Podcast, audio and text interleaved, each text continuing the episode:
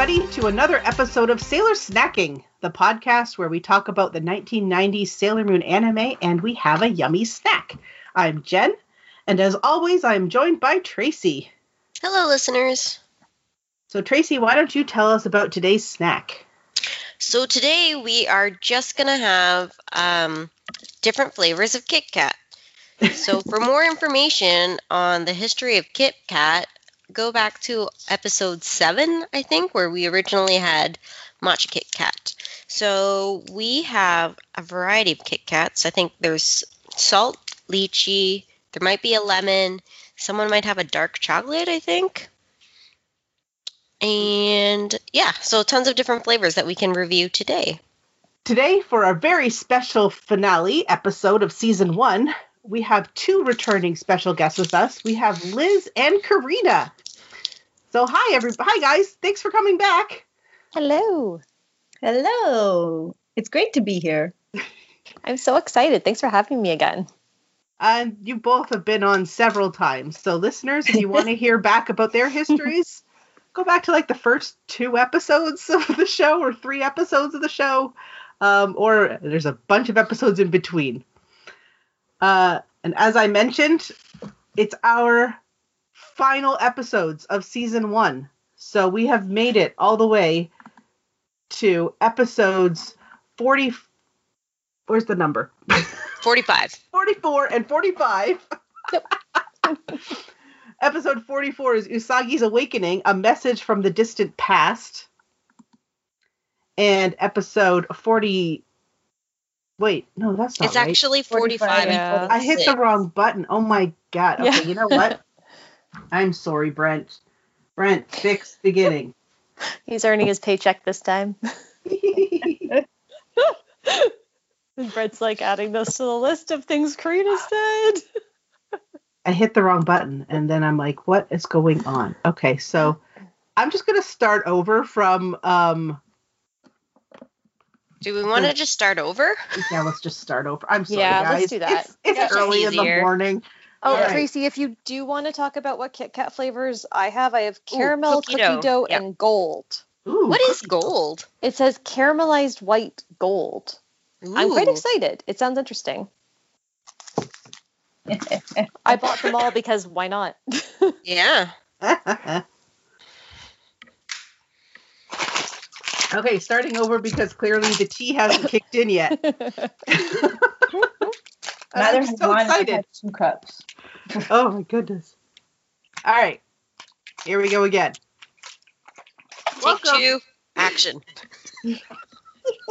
Sorry.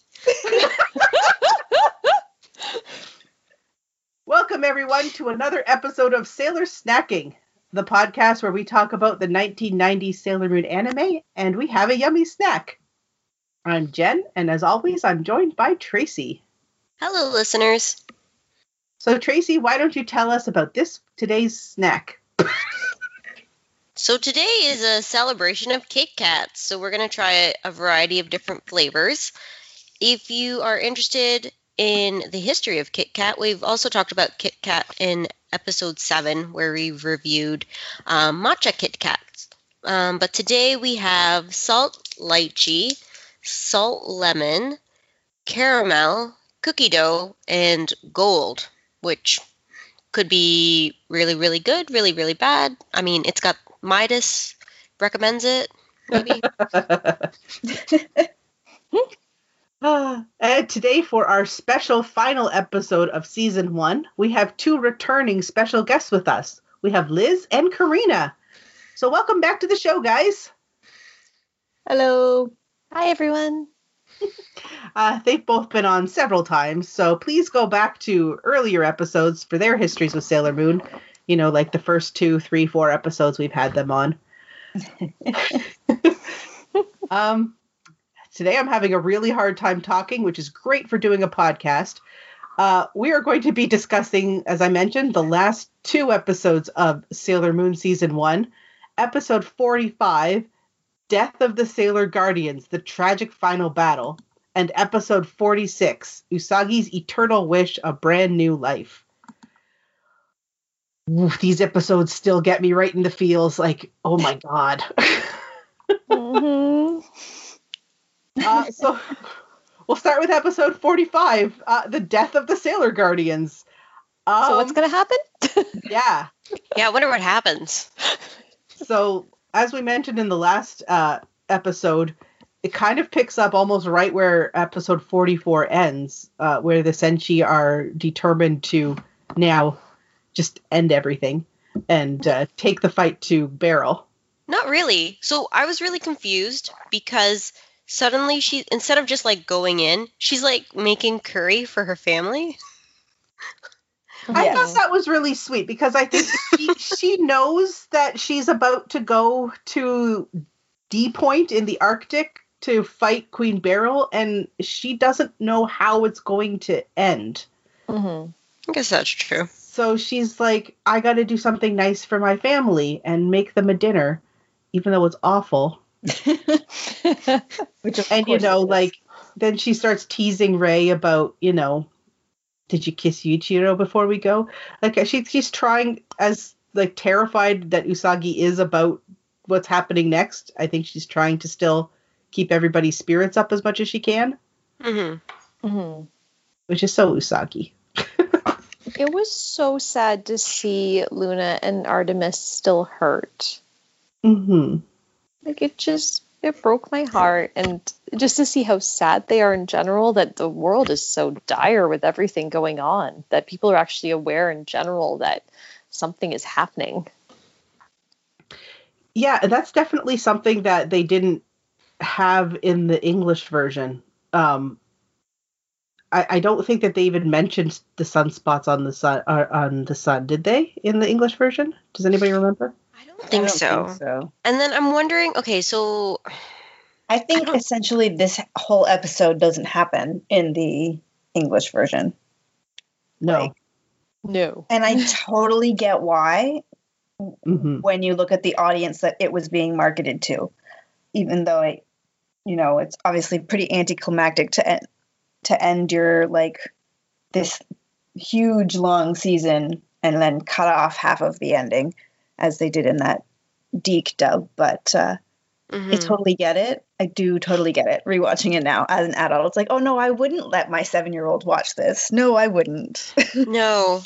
And then No. like the sp- so the spots on the sun wouldn't I don't think they would actually cause any earthquakes on Earth. no. No, No. so that was a little No. weird. I mean, like they might cause some weather changes. I know that there's some like science behind that and possible climate change, but nothing nothing that like severe that was happening, I don't think. I, I I, don't think, it could possibly gonna say, I don't interrupt think telecommunications, but I don't think we were really as reliant on cell towers in the early 90s. Yeah, Oh, I, yeah. I, I don't think science has much to do with it. I think it's uh, the sunspots were uh, signs of Metalia showing up, and I guess the Mm. Like her revival. So I guess the the earthquakes and everything had to do with that. But I really liked that they showed uh, the consequences to the normal world of what happens if Metalia comes back. Yeah. Because up till Mhm. now, it's just been like, oh, your favorite stores are going to have a ninety percent off sale, and there's going to be a monster. Yeah. Absolutely. Um, it's, it's and you wonder, you know, in these towns where monsters keep attacking, how how is this not like totally common knowledge that there are monsters? They are from outer space or something. It's like most people just seem to like shrug it right off, like it doesn't happen. Hmm. I think though when we look at it from perspective in 2020 is that we're you know if this was to happen now everyone would have their cell phone out recording it versus this time frame if you didn't see it and it didn't get captured randomly by a camera that happened to be there did it really happen no, it didn't. Yeah, and how much of that footage like was destroyed? Like when the photographer guy turns into a monster, like his or his camera turns into a monster. Uh, Yeah. Like those pictures aren't getting developed. Mm. Oh gone. geez picture developing that's a throwback Yeah. that film is totally ruined. Yeah, totally. Mhm. Oh, Oh, yeah, my this- god. and then everyone seems to like so if people are involved they almost Mhm. like wake up and they don't remember what happened It's like they did way too many shots at tequila or something. Yeah. Yeah, but the only their person, energy drained. Yeah. yeah, I mean the people who have a an idea of what is actually happening are the monsters with the seven rainbow crystals. Mhm. Um, but they almost are ashamed of talking about it. I think at least that's what it seems like. But really, the only monster who remember, or the only human who remembers being a monster, is is Ryo, Ami's boyfriend. The other ones don't seem to remember or acknowledge. Right? Yeah. Oh yeah, I think it And is I- only Ryu. Yeah. And I feel like outside of Ryu, even if the other people did remember, would they actually believe it had happened or would they think it was some kind of weird episode I would think it'd wasn't be like a repressed memory, like when you undergo a trauma and you have like selective amnesia. I mean, I think turning into a monster is pretty damn traumatic. So you Mhm. probably your brain would just like, I'm gonna suppress all this so that you don't go nuts. hmm because even I, I I'm always going to go back to um Motoki's girlfriend. What's her name? Rico. When she's like in Africa digging, and all of a sudden, freaking Mamoru appears in front of her. She's like, "Who are you?" And I'm like, "It's Mamoru. You know him. yeah. He's just wearing a fancy costume." Well, I mean, I guess if you turn into a monster, like your your the pathways in your brain probably move around because your head is a different shape and a different size, and then it and then they move back, and who knows what gets lost. Whoa, I've never even thought of that. Mhm. I just got a fun idea for like a fan fiction, like a conspiracy theory fan fiction from the point of view of like the, a doctor in the ER who's constantly dealing with all these people coming in with selective amnesia and passing out and you know Yeah. severe dehydration or whatever and then he's like I got to get down to the bottom of this and starts to like do his own investigation into what's happening in Juban. That I sounds really it. funny. But he, read it. he needs like Detective Pikachu to help. yes, I love that movie. Like a crossover. over. Yeah, exactly. Oh. I feel like we don't really want to talk about what happens in this episode because Uh, so yeah. sad. Okay. Oof, yeah, this one's Oh. heavy. Yeah. So, okay, Well- we'll start with something cool. They get Sailor Teleport, and I love the animation for that. It For is when so they- Pretty cool. destructive. Like they destroy the ground. Yes. That's to show you how powerful it is. Yes, agreed. And I love that the cats stay. Well, I don't love that they stay behind. Well, I do love that they stay behind because I don't want them to die, but I like that they're worried about them the whole time, but they're also feeling kind of confident that, you know, we've trained them. They can do this. You know, they have the confidence to send them off. Um, Yeah. And then the very first thing we see is Sailor Moon going, It's so cold! Yeah, Yeah. why don't they have a winter version of their outfits? I mean, they have a disguise pen, so why are they freezing? Like, have a winter version with sleeves, ladies. Yeah. Maybe a nice like pants.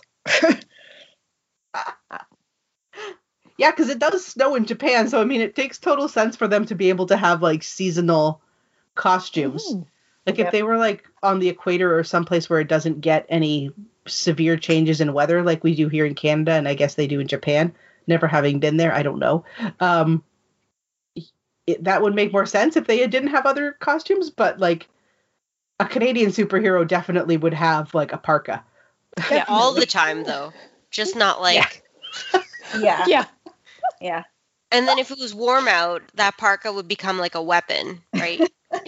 like roll it up into a ball and then like throw it at the enemy and they'd be like, ah, it's so warm. Yeah. Down Or it, inferno. it would become like a snowsuit, but like a baby snowsuit where it turns you into a starfish, and then you're It's a- just like stuck. It's a new power for Ami. She can just shake out the downfill. It's downfill blast. all right, so oh, Queen Beryl sends the DD girls, who are awesome looking monsters. hmm Um, and I think in the in English they the English DiC version they uh, call them the Doom and Gloom Doom and Gloom girls, which I think are kind of cool. Mhm. Um, I have really, I'd probably watched these two ep- or when it was in DiC the one episode many times because I have really good memories of the DiC version of this Mm-hmm. of these episodes. Um, and yeah, I really, it's like dragging my feet because I don't want to get to what happens next. Well, they all die. How They about that? start dying off. Yep. And quickly. Really quickly. In, but but pretty heroically. hmm I like that all of them take out a Youma except for Mars, who takes out two. She takes out two, Mhm. which is badass. Yeah. Because she Yeah. is Mars. I mean, it's Ray. So Jupiter's the first to go. Um, I love that she's like, "You think you could attack me with electricity?" and like just zaps them back. hmm Okay, so can we talk about how? Okay, so they string up a fake tuxedo mask, and Sailor Moon Uh-huh. falls for it twice. Yeah, so that's that's fun. enough. But then Jupiter falls for the same trick when they string up Andrew or Yep. Motoki. She doesn't fall for it. She hesitates for a second, and then she's not like Usagi where she runs toward it. She just kind of it takes her back for a second, and that's She the, the hesitation that they Yeah. need to get her. Yeah. Still, she just watched mm. Usagi do it twice. Yeah, Points to the monsters for knowing that Mars wouldn't fall for that. yes. yeah. Well, no, because Mercury destroys their ability to create those illusions. Oh yeah. so that's Mars, they couldn't have done it to Mars and, and Venus. True, true. Yes. Um, so they do it for Moon and Jupiter, uh, and then they try to do it for Mercury. And this was one of the things I love. I love Mercury's bravery in this episode. Like I think she doesn't. Mhm. She's a very brave Senshi, and I don't think she gets a lot of credit for that. Like the episode where she goes after Nephrite on her own, Mhm. um, Yeah. and when she goes after uh, Endymion on her own to to protect Ryo, and now this one where she's like, um, she sends her friends off and is like, "I'll hold them off," knowing full well she does not have the powers to do it. Like she knows she's gonna die, but Yeah. she's trying to give them um, a head start. And I'm like, "Oh, I love you so much, Ami. You're such a sweet." Mhm. and she sees through it so it's pretty it i thought it was pretty interesting when they string up ryu and she's like oh i can see these illusions too she doesn't fall for it but she recognizes that she can see the illusion Yeah. And I love that she uses her Shabon spray on herself so that she can get into the lava without her getting hurt. That's why she's Mhm. blue. hmm hmm Um, and then uses her computer to crack the illusion power. I'm Yeah. like, oh. And then Oh, she dies. emotional. And she dies by herself, which makes me so sad. When Mako Mhm. dies, she gets those last few words into Usagi, um, which is awful for Usagi. But Ami dies alone. Like she doesn't have any of her friends around her when that happens. Yes, So, but like- that's also the choice that she made. I know. I know. And I think it's a like kind of how you said how she's so brave and she doesn't get the credit for it because she's quiet and she's kind of sits in the background and is introverted, but actually she's the one holding this group together and Mhm. she's the one, you know, knowing full well her powers are only so strong as going off to yeah. hold them off to give them time. So I, I mean we'll get through the other two deaths soon, but I find Mercury's death and Mars's death the saddest, honestly. Mhm. They're the ones that we were with the longest, and they I think have a little more of an emotional stab. for sure. Mhm. Um, and I love that the whole time Usagi's losing it. Like yeah. she never thought that she would be at this point and her friends dropping like flies basically. Yeah. And she's She just like, We're gonna give you the damn crystal, just stop killing my friends. Well, Yeah. And her friends have always been the ones to save her, and they've always been coming back for her. So she's never really been truly alone. But when they're dying, like they're gone.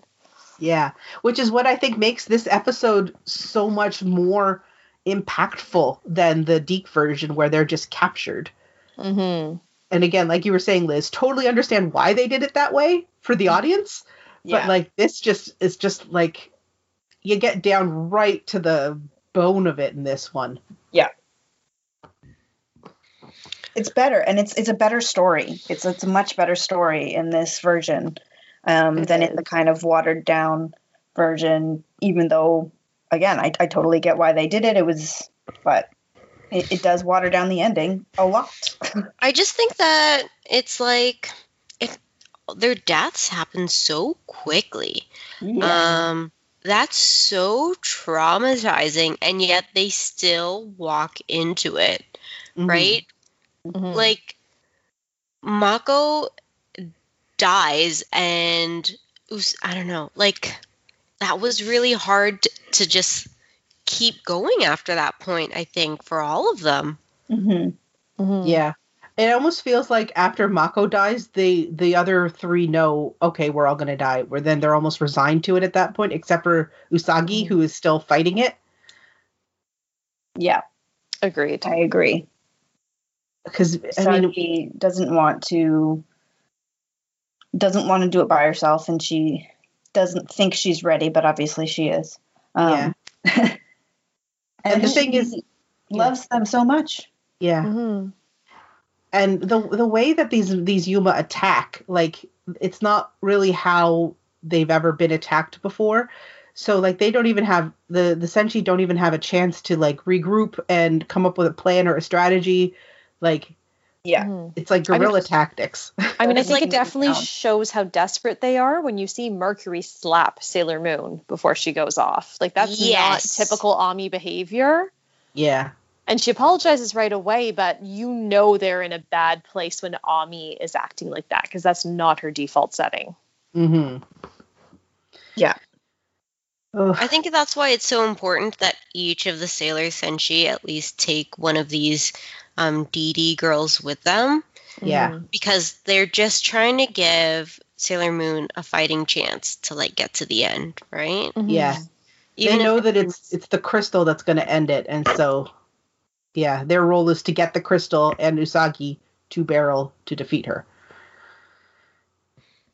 Yeah, and I think Venus says that where she says something along the lines of like, "You need to save your energy for the final battle."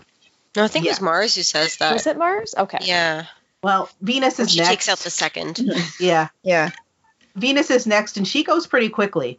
Like, Mhm. there's not uh, a lot of a, f- a fight we have with Venus, and I don't know if it's because we don't know her as as well as the other ones, but I feel like uh, Mercury and Mars especially have a, a bit of a longer battle with their Youma, and Yes. Venus is just like there and gone. And and we don't even see like half of her battle happens inside like out out of view of the audience. Like we don't Yeah. even get to see what little of it there is. Yeah. Mhm. Um, Although I like Crescent Beam at point blank range, I'm like, yeah. Mhm. yes. Yeah. Yeah, that was effective. Uh, and then we have the battle with Mars, and Mars's battle, I think, is Mercury's is, was very impactful, but I think Mars's is actually probably the most Yeah. because sure. Mars Yeah. knows this is it for her, and Mhm. Moon is like begging her, "Don't, don't go. Like, forget about it. We'll go back. It's okay." And Mars is like, "Nope, I'm not gonna die. We'll be fine." And she takes out two, which I'm super impressed with Mars for that. Mm-hmm.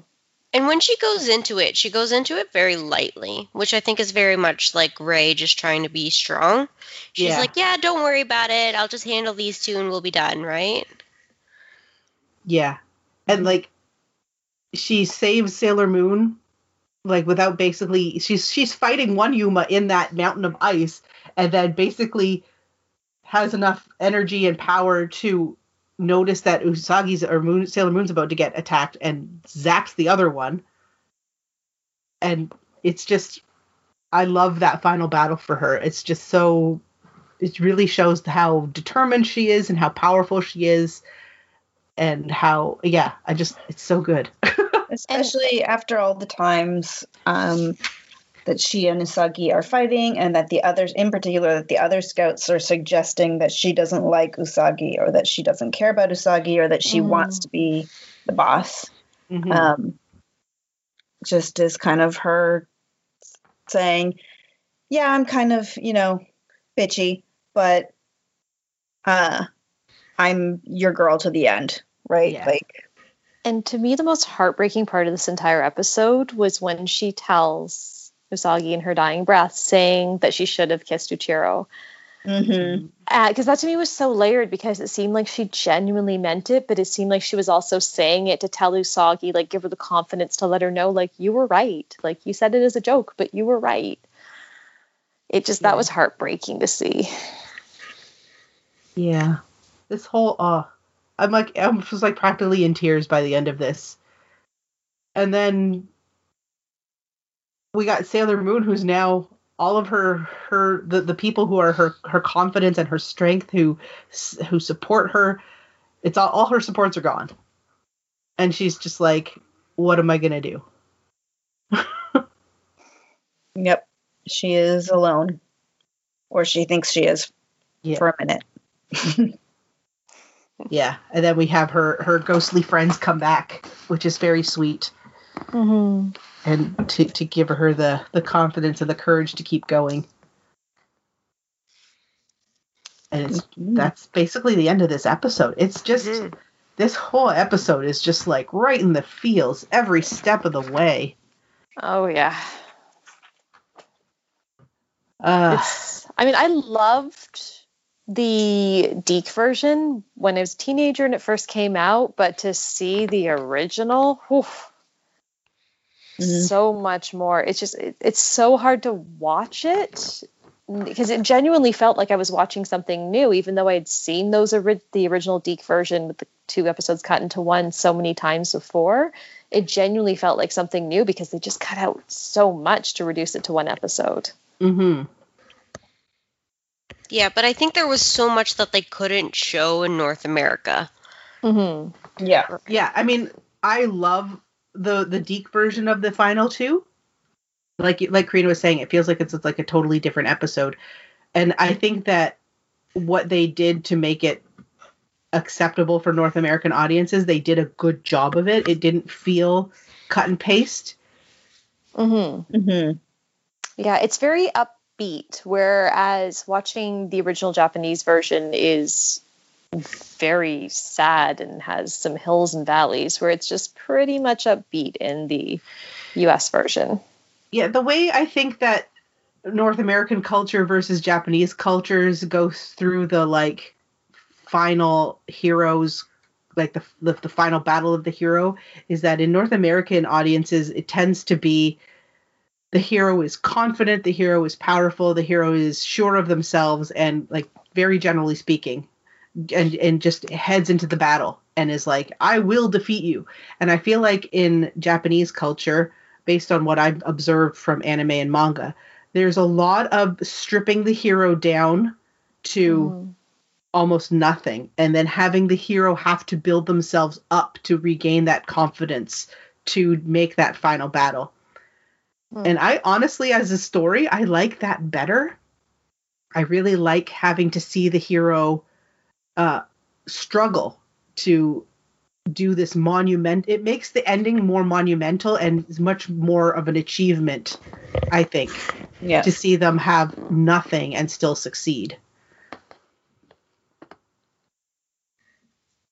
Mhm. Oof. This episode is heavy. Yeah, so it heavy. was. Can we eat some chocolate now so I can? Yeah.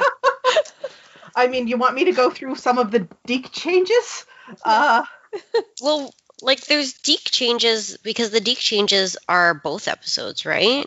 yeah But for Is this that- episode, yeah go for it the Senshi didn't die, right? I think that's No. the biggest part. Yeah. so Um, that shot that they had of the doom and the gloom girl um where mars dies she's standing up and it looks like she's holding a bag that has i always interpreted it as a bag with with her vines. And in the japanese one the next shot is mars coming up being held by the vines. They use that one shot of the monster holding the quote unquote bag to show sailor moon look we've captured your friend. And i liked that they did that because Mm-hmm.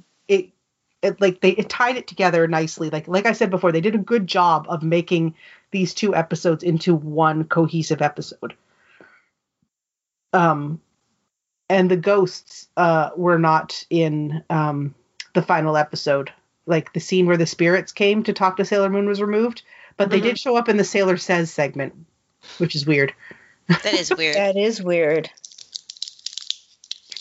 Uh, hmm yeah So at the end of this episode, um, Usagi's alone. She's got her a little bit of confidence left to face Beryl, and then uh, we get into the the final battle. But first, let's have some chocolate because we need a pick me up after this. Yeah. Woo. So, um, we have a variety of Kit Kat today because you know we need a lot of chocolate. Uh, I think we talked. I talked more about the history of flavored Kit Kats in episode seven, so I thought I'd take it like really far back um, to where Kit Kat originated in 1911. Um, it was originally a round tree confection, and the classic red wrapper that we know and like think of the signature Kit Kat today didn't start until after the Second World War. So I'm actually looking at some pictures on Wikipedia right now of the um, Kit Kat wrappers from during the war, and they're light blue, which is Oh, a little weird. And it kind of looks like um, a, a bar of soap, like in its packaging. Well, the, this uh, salt lychee one kind of looks like a bar of soap too. It's Mhm. white chocolate. Oh, it smells Oh. good. It is. So I also have salt lychee as well, and I have Oh. not tried it before. smells super good. It kind of smells perfumey. Oh, it does smell perfumey. It kind of reminds me, like this lychee has like a very um, distinct smell. Uh, a couple episodes earlier on, we did um, lychee chips, Yeah. and it has like that same floral kind of smell. this is really good with the white chocolate because Mm. it does have that florally, perfumey kind of scent and taste, but the white chocolate does a good job Yeah. of not making it overpowering. So the gold Kit Kat, it almost has kind of a light toffee flavor. Ooh. Mm, it reminds me a little bit of Tim Hortons. If you were to get like an English toffee or a French vanilla cappuccino, it almost reminds me of that, but not with a coffee scent flavor. Ooh, I'm gonna try that. Mm. Mm. Okay. Let's So I Liz. have salt lemon, which Jen says is good, but I am skeptical. Um, and I have strawberry, which I'm hoping tastes like strawberry Quik. It Mm. certainly smells like strawberry Quik. Yum. I have high hopes for your strawberry. Mm, All right. mm. All right, I'm going to try my Kit Kat cookie dough. This one's a chunky one. So it seems to be the same as a regular Kit Kat, except there's a cookie dough layer. Ooh. Ooh. I'm eating another salt lychee because they're really good. You're right. The salt lemon is very good. Isn't it? It tastes like lemon meringue pie. Yeah. It's delicious. Okay. So the chunky cookie dough, I don't think I'm as much of a fan of the chunky bar because I really like all the thin wafers for the Kit Kat. This is a bit too much chocolate, but it's very cookie dough flavored. Cool. Mm-hmm. Mm.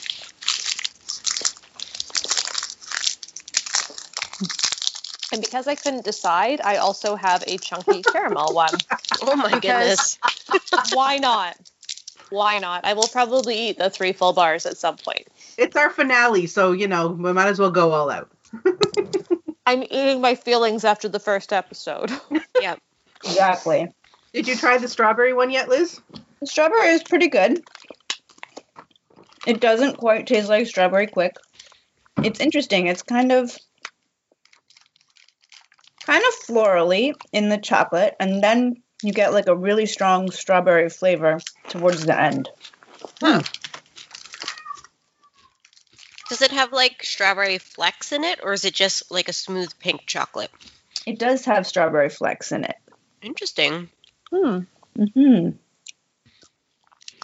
The Quite caramel enjoyable. is- the caramel is nice. It's kind of a cross between a Twix and a Mars bar. Oh. I don't know. I just again though I find it's the chunky. The chocolate ratio is a little high. I'm liking just the gold better because it's more the typical Kit Kat style. So the cookie dough and the um, caramel were both the chunky style, and then the gold was the Mhm. traditional, like Correct. four pieces. Okay. Yeah. Mm. I would definitely buy the gold again. It's an interesting flavor. hmm I would buy the salt lychee again. I like. I think. I, okay, so we have the like the little snack ones for the salt lychee, Mhm.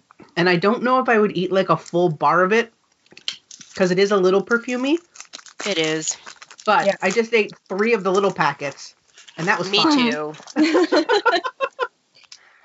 I So, think like- the same about the um, strawberry.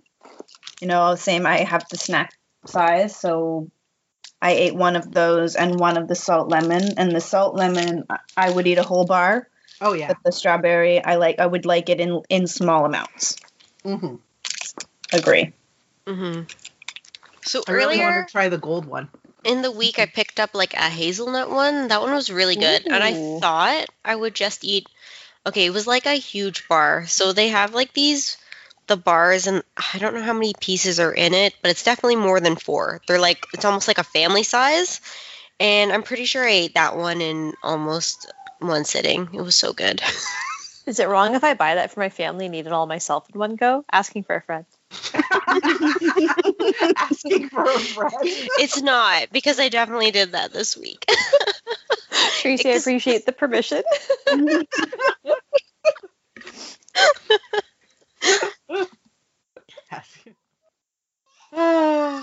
Yep. So Kit, Kit Kat's a snack favorite on Sailor Snacking. oh, definitely. Yeah. And because I- there's so many flavors. I have to say, I'm very excited that we did eat the Kit Kat because I am feeling a little better now. Mm-hmm. Yeah. So uh, with that little bit of a sugar pick me up, we'll get into the light-hearted final episode of Sailor, where nothing Oh. bad could possibly happen to Usagi after the last episode, right? Yeah, nothing. Well, I mean, like they have a season upbeat. two. So Yeah, but the children watching this in 1993 didn't know that. yeah, I guess that's true. That's true. So we're now going into episode 46, the final episode of the first season of Sailor Moon, Usagi's Eternal Wish, a brand new life. Oof. And the punches keep on going for poor Sailor Moon. Yeah. So Whoa. yeah. Um Sailor Moon ends up into the the actual Dark Kingdom. She I love that like energy ball that comes and is like yoink grabs her. Mhm. And uh we see Queen Beryl standing up for like the first time practically. and wow is she tall. Yes. Mhm. Yeah. Um and also I mean, baller move for Beryl, A hawk in- Yeah. in shadow, and then you know the shadow moves, and there's frickin' Endymion kissing her hand, and I'm like, And and kneeling. Woof. yeah, Yeah. I was like, Beryl, you are awesome. That is a Yeah. power move. Uh-huh. She's an, she's an excellent villain. She is. An Yes. Yeah. Agreed. Yeah. And there's so Beryl- much pleasure in her pain. Like she's just pure evil. Beryl, Nehelenia, and Galaxia are my favorite villains. Yeah. They're the best. Um, uh, yeah. So then we see uh, that Endymion is like now fully, fully brainwashed and basically says, Sailor Moon, die. I'm like, shit. But yes, but he is very evidently brainwashed. Like Yeah. you look at him and you think Mhm. Brainwashed. Like there's no subtlety about it. It's just he is he is full on brainwashed. like Yeah. you can Yeah. see it in his eyes, right? Yeah, Yeah, it's very eyes have much No like pupils. it's very much like when people would become monsters earlier in the season. Mhm. Yeah. Mhm. But I mean, like this episode has Endymion like kick her and attack her with a sword and grab her by the neck, and it's it's brutal. Her neck he is full on tiny. Strangles her. Yeah. Yeah. Like uh, this was violent. I'm glad they cut this part out of the North American. Yeah, Mhm. exactly. It's not a thing you'd let your seven year old watch kind of deal. Like I'm yeah. glad I didn't see it as a teenage girl. yeah. Mm. But like the whole time, it's like Sailor Moon's not really fighting back until because she doesn't really have any powers. Her powers are destructive or healing. Those are really all she's got. She doesn't Yeah. really have anything that could knock him down. And the healing doesn't work because did she try the healing ahead of time? I don't remember. And yeah, didn't so it's really first. cool what she does. So she uses the refresh power Yeah. of the moon stick, and that doesn't work. Um, so, and what Beryl says is that um, Metalia's power is like inside him, so that refresh won't work. Yeah. Um, so she's Mhm. what I think is really cool is that she takes the attack from the outside and brings it to the inside. So she tries to like get him to remember with the locket. oh, but but no, before that, Yeah, she uses the tiara. She tiara uses her before. tiara. yeah. Yeah. And like this is what I was saying about how she's got basically healing and destruction. Like her tiara, we have seen basically just annihilates things. It doesn't like knock them down or weaken them or too, that too much. So Mhm. she's just like she's got no choice, but she has to use her tiara to to get Endymion to stop. Mhm. But she's used it before in a less impact, like in a less destructive way. Yeah. So Yeah. there was um one of the rainbow crystal monsters. She put it on his forehead. oh right. yeah. Yeah, so she was able Mhm. to do that, and then she was also able to stop it when um, Naru steps in front of um, Maxfield Stanton. What's his name Yeah. again? That's right. Nephrite. Right. So How could you There- forget Nephrite? But like the look on Usagi's face when she throws the tiara is like it's like horror. She she's Yeah. just like this is the absolute last thing I want to do to you. But you've given me absolutely no choice. But she's So- still able to stop it, right? So we don't actually know it's a tiara until it stops its like power thing, because she doesn't say moon tiara magic or whatever or No. action that she normally does. It's just Yeah. this ball of light that goes and it hits uh, Endymion. Mhm. Mhm.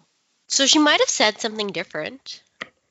In I honestly don't think she said anything. I think she just threw it.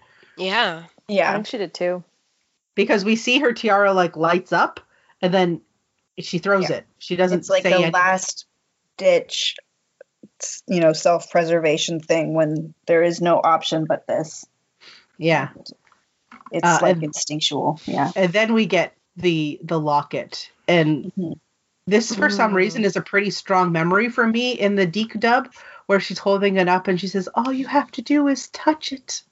And I don't know why that sticks in my mind so much, but I'm really glad she doesn't say that in the Japanese one. Yeah. I mean, it's the deepest level of sadness that we see Usagi in because so much she's crying and she's being a crybaby and she's upset, but this is just pure despair. Like she knows she's got nothing left, and this is just her bearing her soul. Mhm. Yeah. This It's is so past impactful. weeping and, you know, like yeah. Fountains of tears coming out of the sides of her face. Like this is a, a step beyond that. A kind of. I was thinking about um, how different the relationship is between Serenity, Princess Serenity, and Endymion versus Usagi and Mamoru, and they're Mhm. they're different people Yeah. Um, and they love they love each other in very different ways although the end result is the same and i think that this it's almost like it's a moment where both people are acting together like in in that moment she is both serenity and usagi and sailor moon all at once Yeah. Mhm. Mhm.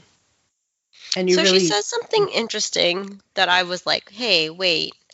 She says, "Return to kind-hearted person," but he never was Yeah, I that know. kind. no I know that he's was kind of something that stood out to me too, and I was like, when was he ever kind to her as Mamoru? Never, Never. ever. Never at all. He had his moments. I might be getting caught up in the moment, but he did have his moments where he was kind. And like I think we discussed it in an earlier episode about how he may have a little bit of social awkwardness and wasn't sure how to relay his feelings properly. Yeah. well Which I i think like get. he's a pill but he's you know an, He's not uh, malicious. obviously i've been in love with him since i was 11 so like no he's a good person but Yeah. he's kind of a Ish. kind of a Good person ish. Good ish. I mean, he's I think very immature certainly yeah, I think he's ways. immature. He's a good person when it matters. Mm-hmm. Like he's not evil, but yeah. I mean, he definitely has room for growth. I mean, I think the thing for me that's really tough here looking at this is they really have had no time together. Like they didn't find pretty much so they're they're kind of animus towards each other and then they finally found out each other's identities. He's quickly swept away and brainwashed. So they've had no time knowing each other's identities really as Mamoru and Usagi. Mhm. Mhm. Like they're really just relying on their past love in the Moon Kingdom here. But I Yeah. think they also had the startings of as Usagi and Mamoru, they had the startings of a romance before they got their identities revealed to them. Well, Just No. both of them were in denial. Yeah. I would say it's more like a friendship. Yeah. They were in that that episode where they were getting painted. Yeah. Um, that's like the only time they ever really interacted e- with each other without like insulting each other the entire time. Hmm. Yeah. That's what I was taking as kind of like the beginning of of a quote unquote romantic relationship. But I mean it had not definitely not developed to dating even. Yeah. It was more Well, like was- and this Yeah. is still when he's dating Ray. I think that Yeah. him dating Ray is so important to the plot because maybe if he wasn't dating Ray, something may have happened between them. Mm, that's but true. U- like Usagi's very protective of Ray, um, especially when uh, she thinks that Mamoru might be like cheating or like off with another woman, right? Oh yeah. Mhm. Yeah. so it doesn't even cross her mind that he is a dating option. Yeah. Right. Because he's Mhm. off limits because he's he belongs to her friend, basically. Yeah. Which is nice. I mean, it's good that she's got that and she's not like jealous or anything. But and also like we said before, when when Ray realizes who Mamoru and Usagi are in their past lives and she just steps aside without a fight, which is also Yeah. very sweet. Mhm. Uh so then he touches the locket and he goes back to being himself and then immediately gets impaled again, which is what the third time? Yeah, Yeah. that is the third time. but he manages to kill Beryl, which I Which don't is think was in the DiC dub. She, I don't think she was killed. She was just, I guess, hit, or I don't even know if she was if they showed her getting hit with the rose in the DiC dub. I think I she's like her body's being transformed. Like her Yeah. her person facade gets broken. That's what it looks like anyways. Mhm. Like her, her human looks get destroyed. Because in in the Japanese one, she's she's saying, you know, like my body is destroyed, and she goes to Beryl and to beg for help. Um, but I, I sorry, she goes to Metalia to beg for help. But I really don't think that happened in the DiC dub, and I'm trying to remember how. I don't think it they did. did. that scene. Like obviously she got hit because she sinks through the floor, but I don't remember anything of her I- like dying. I don't even remember Queen Metalia being in the DiC dub. Like I think She they just wasn't. kind of left her out entirely. Yeah, she was just the Nega Force or something yeah, like the that. power Yeah. Which- the Nega Force. Which yeah. that change I think still worked. Like I was okay with Beryl being the big bad and not being someone controlled by something else that's badder and bigger. Me than her. too. Because she's Yeah. pretty bad. Yeah. Mhm. Yeah, exactly. She didn't need to have a boss, right? It could have just been Beryl as the the boss. Totally. Um so Beryl goes to get a power up and Mamoru dies. And then we have another sad scene for Usagi where she's going to kiss him but doesn't because right. none of her friends got to kiss the boys they loved before they died. yeah, And I thought that was so really, really weird. I was okay, so I thought that that is okay, so we always think like they're acting a lot older than they actually are, Mhm. but that's a very 14-year-old girl kind of thing to say, right? Like, Yeah. your, your best friends are are your most important people at that age and you know, I don't want to kiss a boy if my friends aren't kissing their boys, right? I, So that- I thought it was that very brings back- Yeah, it brings Yes. it back Mhm. um to to see like they are still very young and Yeah. innocent. and innocent. mm-hmm. Mhm. definitely the innocence and also yeah like you were saying is that she's putting the the love and memory of her friends above the love of uh mamoru Yeah. above her love for mamoru which we can argue is just starting to form because she's got these she's sorting out her reality from her past life right so Mhm. i mean maybe she doesn't even realize and this might be giving her too much credit but maybe she doesn't even realize how much she loves him versus how much serenity loves Endymion. Yeah, I think that Mhm. that's But also Exactly he's it. dead. she barely knows him.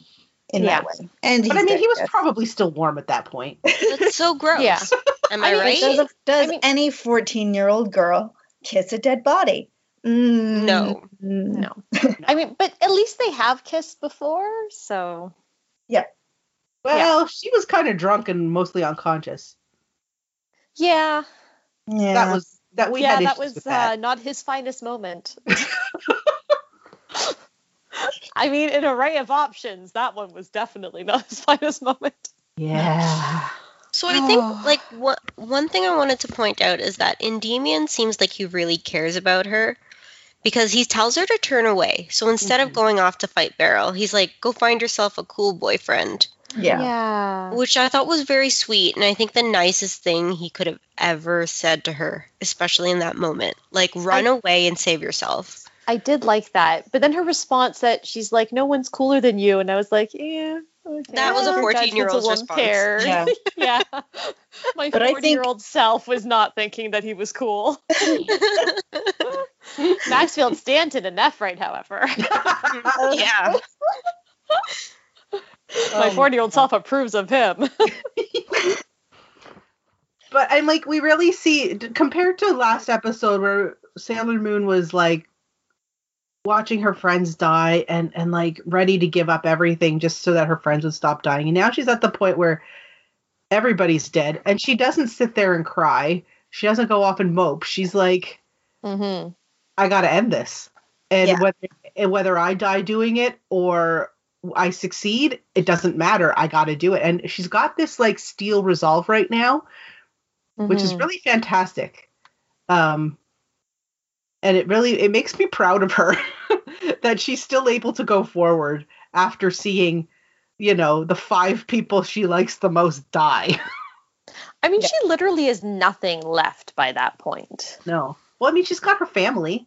She's got like nothing to lose though, right? Yeah. Yeah. And I Yeah. think she understands that if she doesn't fight now, like the other people she cares about in her life, like her Mhm. family and Naru, will die. Yeah. Yeah. And I think that she's, like you say, she's in total despair and she's ready to die, but she's going to take them down with her. Yeah, And- and she's got the steel resolve that she's got. Yeah, Yeah. Yeah, watching the because I watched just the end of the DiC version, just the Carry On song, oh, Love that song.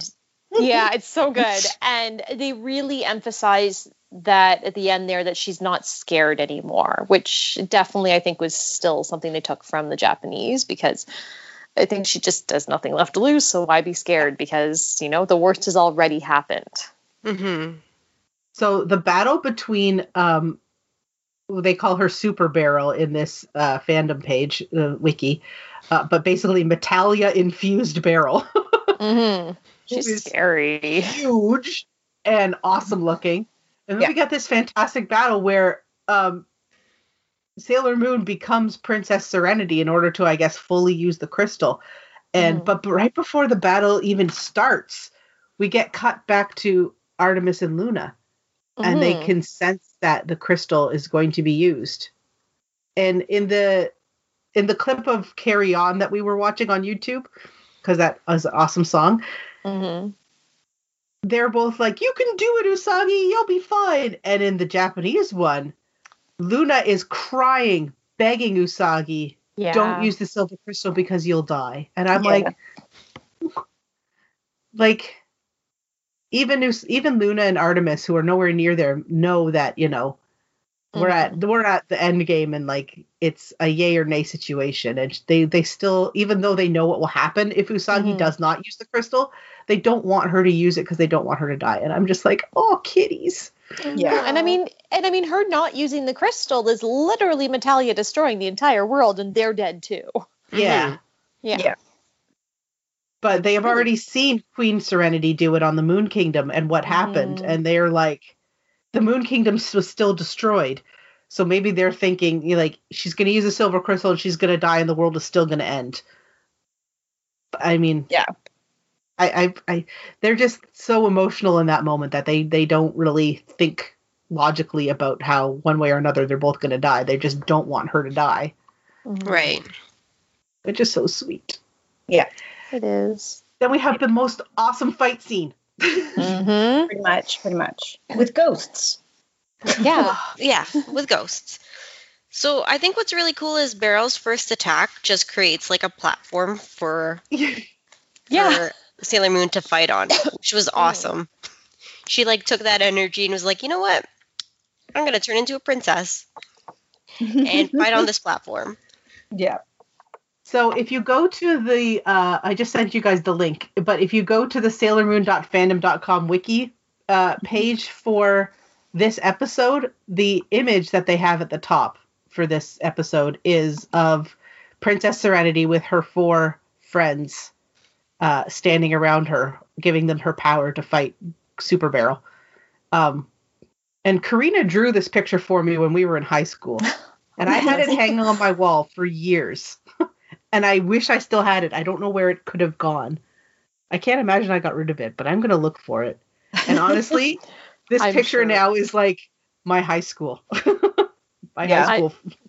I'm sure it was poorly drawn, but I'm glad Oh, you no. enjoyed It It was gorgeous. I had I remember it was hanging on my bedroom wall under my window where I could see it every day. Aw, you're so sweet. um, I'm going to pause a second for the Sailor Moon talk here to come back to something I've come talked about on this podcast before, but Joss Whedon totally watched this. There's Oh my so God. Oh my God, in it's the Buffy so true. season one and season two. So let's start off just with the white dress, which Buffy dies in a white dress at the end of season one. which I Oh. found out from listening to Buffering the Vampire Slayer, which is my second favorite podcast after this one, of course, that that dress was actually something that was made for the character. So it wasn't purchased, they made it. And it's very similar in the shape and the flow to the Princess Serenity dress. So that's season one, and Buffy does die there. hmm And then season two, the whole Endymion line was also bringing that up to me because the end of season two in Buffy, spoilers if you haven't watched an episode from 1997, is Angel has to kill Buffy. And at the very end of the battle, Angel's about to overpower her. And he comes up and he just taunts her as Angelus and says, like, no friends, no family, what's left? And she just grabs his sword with her hands and says, me. It felt very parallel to Serenity, Sailor Moon in this battle as well, too. Like, it just was so many parallels. So, Joss Whedon, if you could please just confirm that you were influenced by Buffy and that you watched it. It's okay that you were a grown man doing this you pulled out a lot of great things and you were already in line because the Buffy movie when it came out at the same time as the original manga and this cartoon it's okay that you took those references because it's all the same fans and we all love it so end of rant. I I am just recently have been watching Buffy, rewatching Buffy, and I was struck. I was particularly struck by how similar um, this is to uh, Buffy having to kill Angel, uh, Mhm. and it was it's interesting. I because it's very similar, and I- I'm looking at the Sailor Moon manga, and it goes this this whole last battle goes down very very differently in the manga. So oh I mean, decision was made to when they did the anime to to make these changes that were then very obviously used again by Joss Whedon in 1997 with to great effect. To great effect, Mhm. obviously. Um, although I mean, Angel so whiny, Spike, Spike, all the way. Um, agreed yes thank you he's just so whiny. Like, oh my god, shut up. agreed spike all the way like agreed thank you it's so validating to know that someone else feels this way Team Spike. I'm Team Spike too. Everybody is. Everybody is. I mean, All I right. hate Angel so much. yeah Ugh. but i Uh, hate him less than tuxedo mask oh boy. Um. I don't know. I mean, they both like their young blonde girls. yes, they do.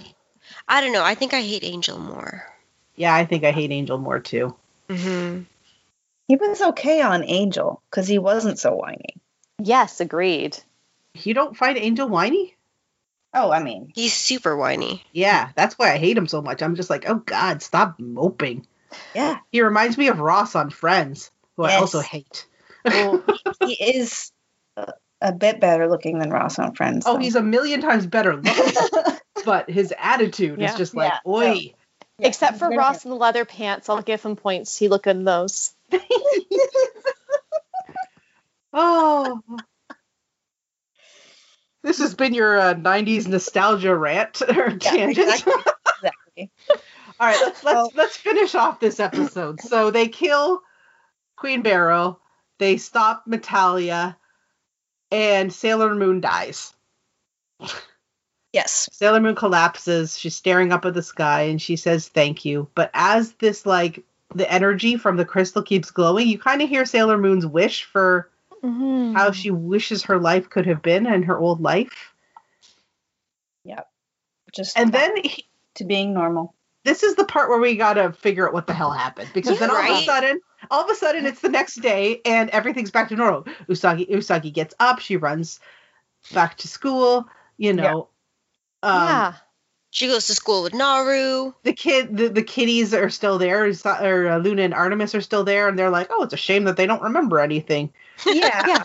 and she still has her run in with Mamoru with her test, like in the first episode. Like, But like, have we gone back in time? yes, this is my Or- question because I I think in the DiC dub they had them go back in time, but watching this in the Japanese one, I didn't get that sense. It almost felt like it was kind of a Men in Black style memory erasure. Yes. Yeah. And then I Yeah. have the question: Did they memory erasure everyone, or did they just do they then do they remember that there are superheroes named Sailor whatever, but they don't remember that they are those superheroes? Like, Yeah. So, oh yeah. Like, what the hell happened?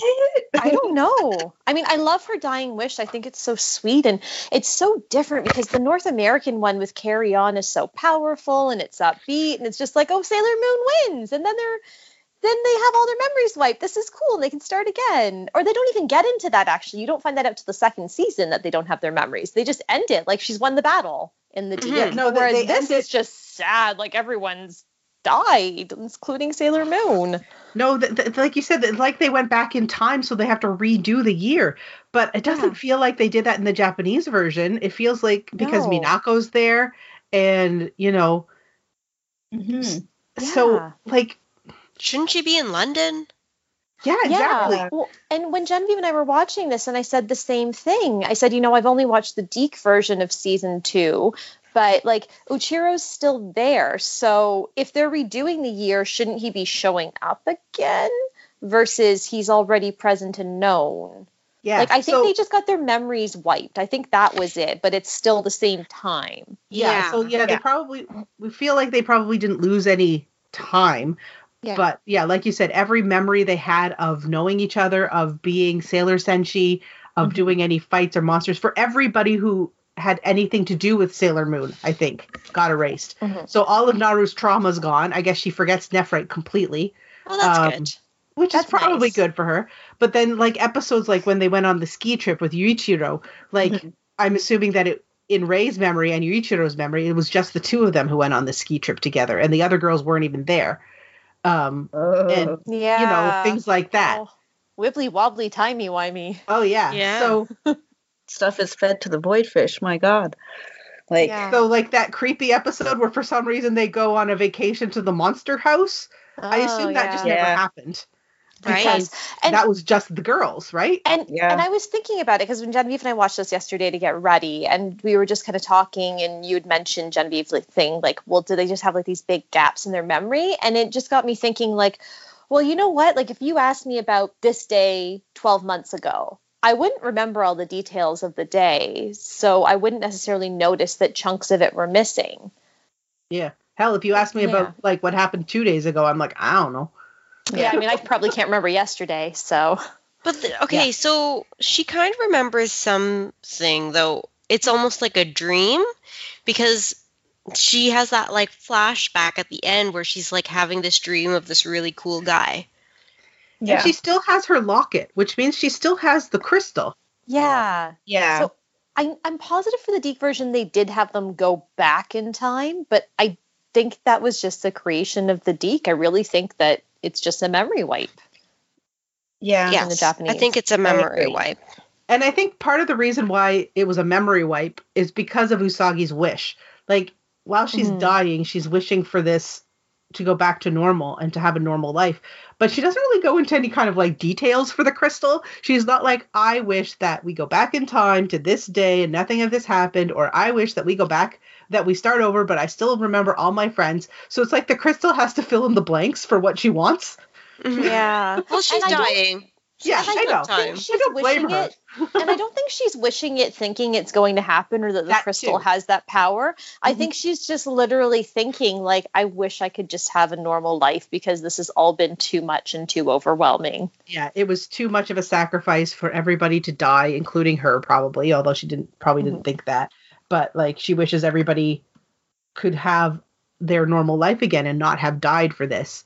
But I don't yeah. think she's thinking it in a really negative way. No. Like she is, she is like, she, this is too much and it's been overwhelming. But she is okay with what she has sac- sacrificed to get here.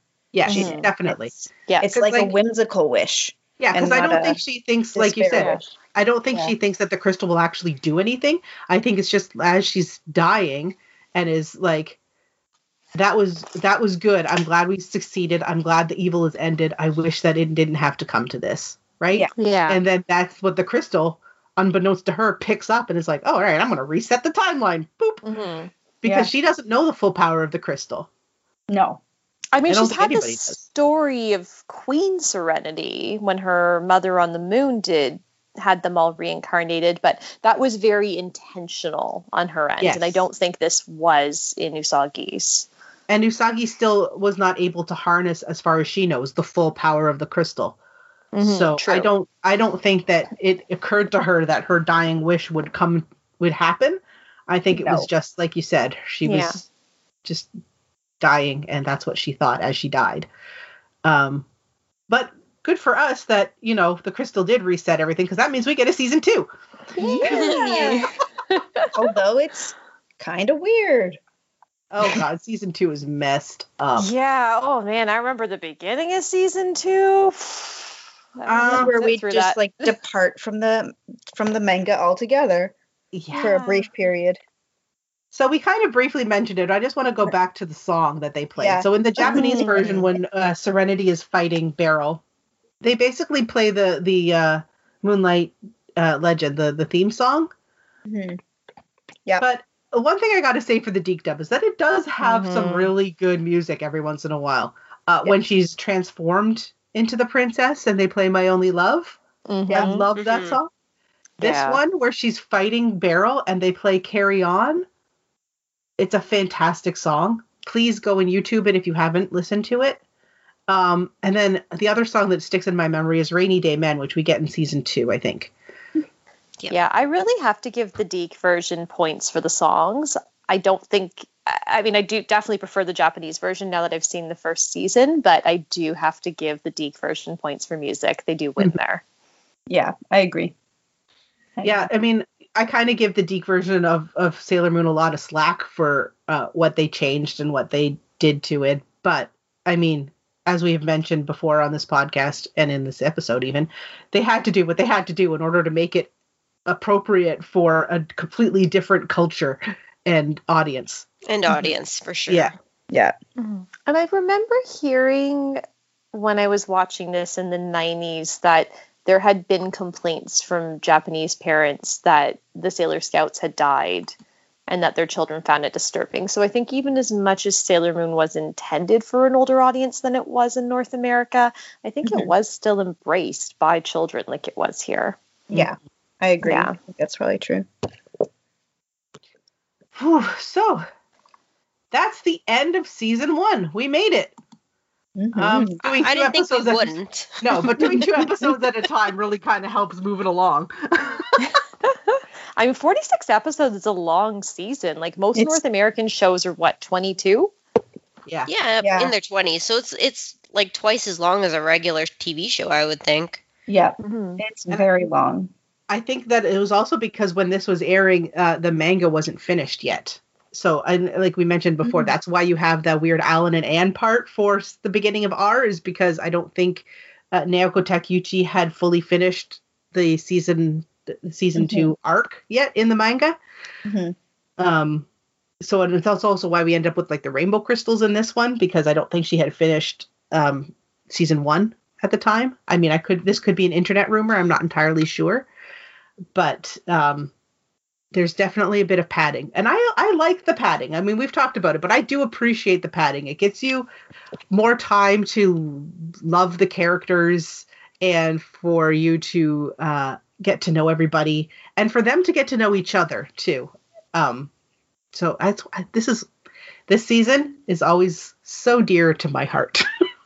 Yeah, I have Yeah. to say, like, I have been watching a little bit of Crystal just to see it, and I, as much as I think some parts of season one in this version do drag a bit, I do prefer the pace. I do prefer it's a little slower, and you get to explore a bit more because Crystal moves so so quickly. Yeah. It does. Like we were talking um, last week about how, you know, season one of the anime goes up to partway into volume three of the manga. So, like, this happens very quickly in the manga, and Crystal is based much close, more closely to the manga. So it's it's fast, Mhm. fast paced.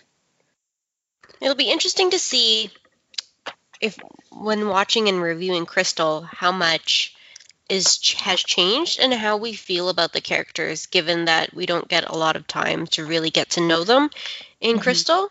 Yeah. Um, So that comparison will be really interesting. Mhm. Yeah, Tracy, I'm really interested because I know you're a big fan of Ray, and she's very different in this original Japanese version versus Crystal. So I'm really interested to hear your take on that. Yeah, Well, I she's still honestly- pretty cool. she's still super cool, but she's she's a very very different character. Like I mean, they're all different from what I've seen, but she is the one that strikes me as the most different in how in her portrayal in this version. Ooh. I have not watched very much of Crystal, and I feel a little bit like a bad Sailor Moon obsessive person for not watching Crystal yet. but this original one is so, so dear to me Mm-hmm. that it's almost like another anime. Would, well, I don't want to say you're going to ruin my childhood because I don't feel like it will ruin it. Yeah. But I almost don't want to mess with the memory I have of the original by putting another animated version into my brain. Right. That being said, we will watch Crystal. um, and for the quote unquote second season of Sailor Snacking, uh, we will be watching the first season of Crystal and kind of going through and comparing in that short, the shortened version of season one of Crystal with this long version of classic Sailor Moon. So that should be our, our that will be our next season of this podcast. So I hope everybody stays tuned for that. Um, any final thoughts on Sailor Moon Classic season one? I had one. This this show, it's like the 22 minutes per episode show. And like between the f- opening credits, the this week on Sailor Moon and her transformation of that 22 minutes, something like 3 minutes, over 3 minutes is given over to like repeating Mhm. um, stuff. And It's just like, I, it just kind of boggled my mind. But it also made me think about how much cheaper it is Mm, um, to be able to use clips over and over and over again um, in the way that when they brought um, Power Rangers to North America, they only refilmed the scenes with the, the kids out of costume. Like, Yeah. and Yeah. it's just like Yeah. it never. Obviously, as a child, it never occurred to me that that could be the case. But Yeah. now, as an adult, it's like, whoa, that's genius, yeah. we Yeah. appreciate the cheapness. right? and so, like, here you have like it just it impresses on me how expensive it must be to make this show Mm, um, in 1993 or whatever it is. yeah. well, yeah, because it was all basically drawn by hand, and in we didn't have computer or digital animation that we have now. Hmm. Uh, I think Crystal is largely done digitally. I would assume. I again have not watched it or done too much research into it, but yeah, even that difference between the two, Like to do Yeah. all of these episodes Yeah, that's by what it's hand. like. 46 episodes in one season. It's like that's a lot, a lot of work. Yeah. So, Mm-hmm.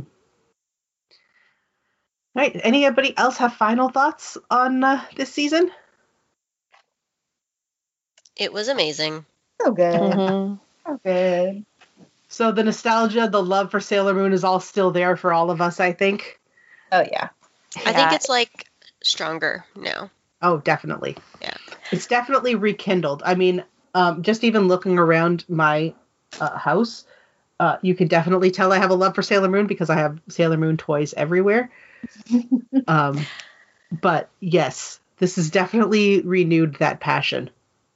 Yeah. Yeah, For sure. same. I mean, I've always loved anything with stars and moons, but this year, especially with 2020, because we're still in 2020 when we're recording this, has just been such a tough year in so many aspects that it's been really nice reliving something that I just love so much and so fondly from the 90s. And especially like Genevieve and I watched this together when we were in high school. So it's been so nice to go back and just rewatch these and enjoy something that was from a little bit of a simpler time. hmm Definitely.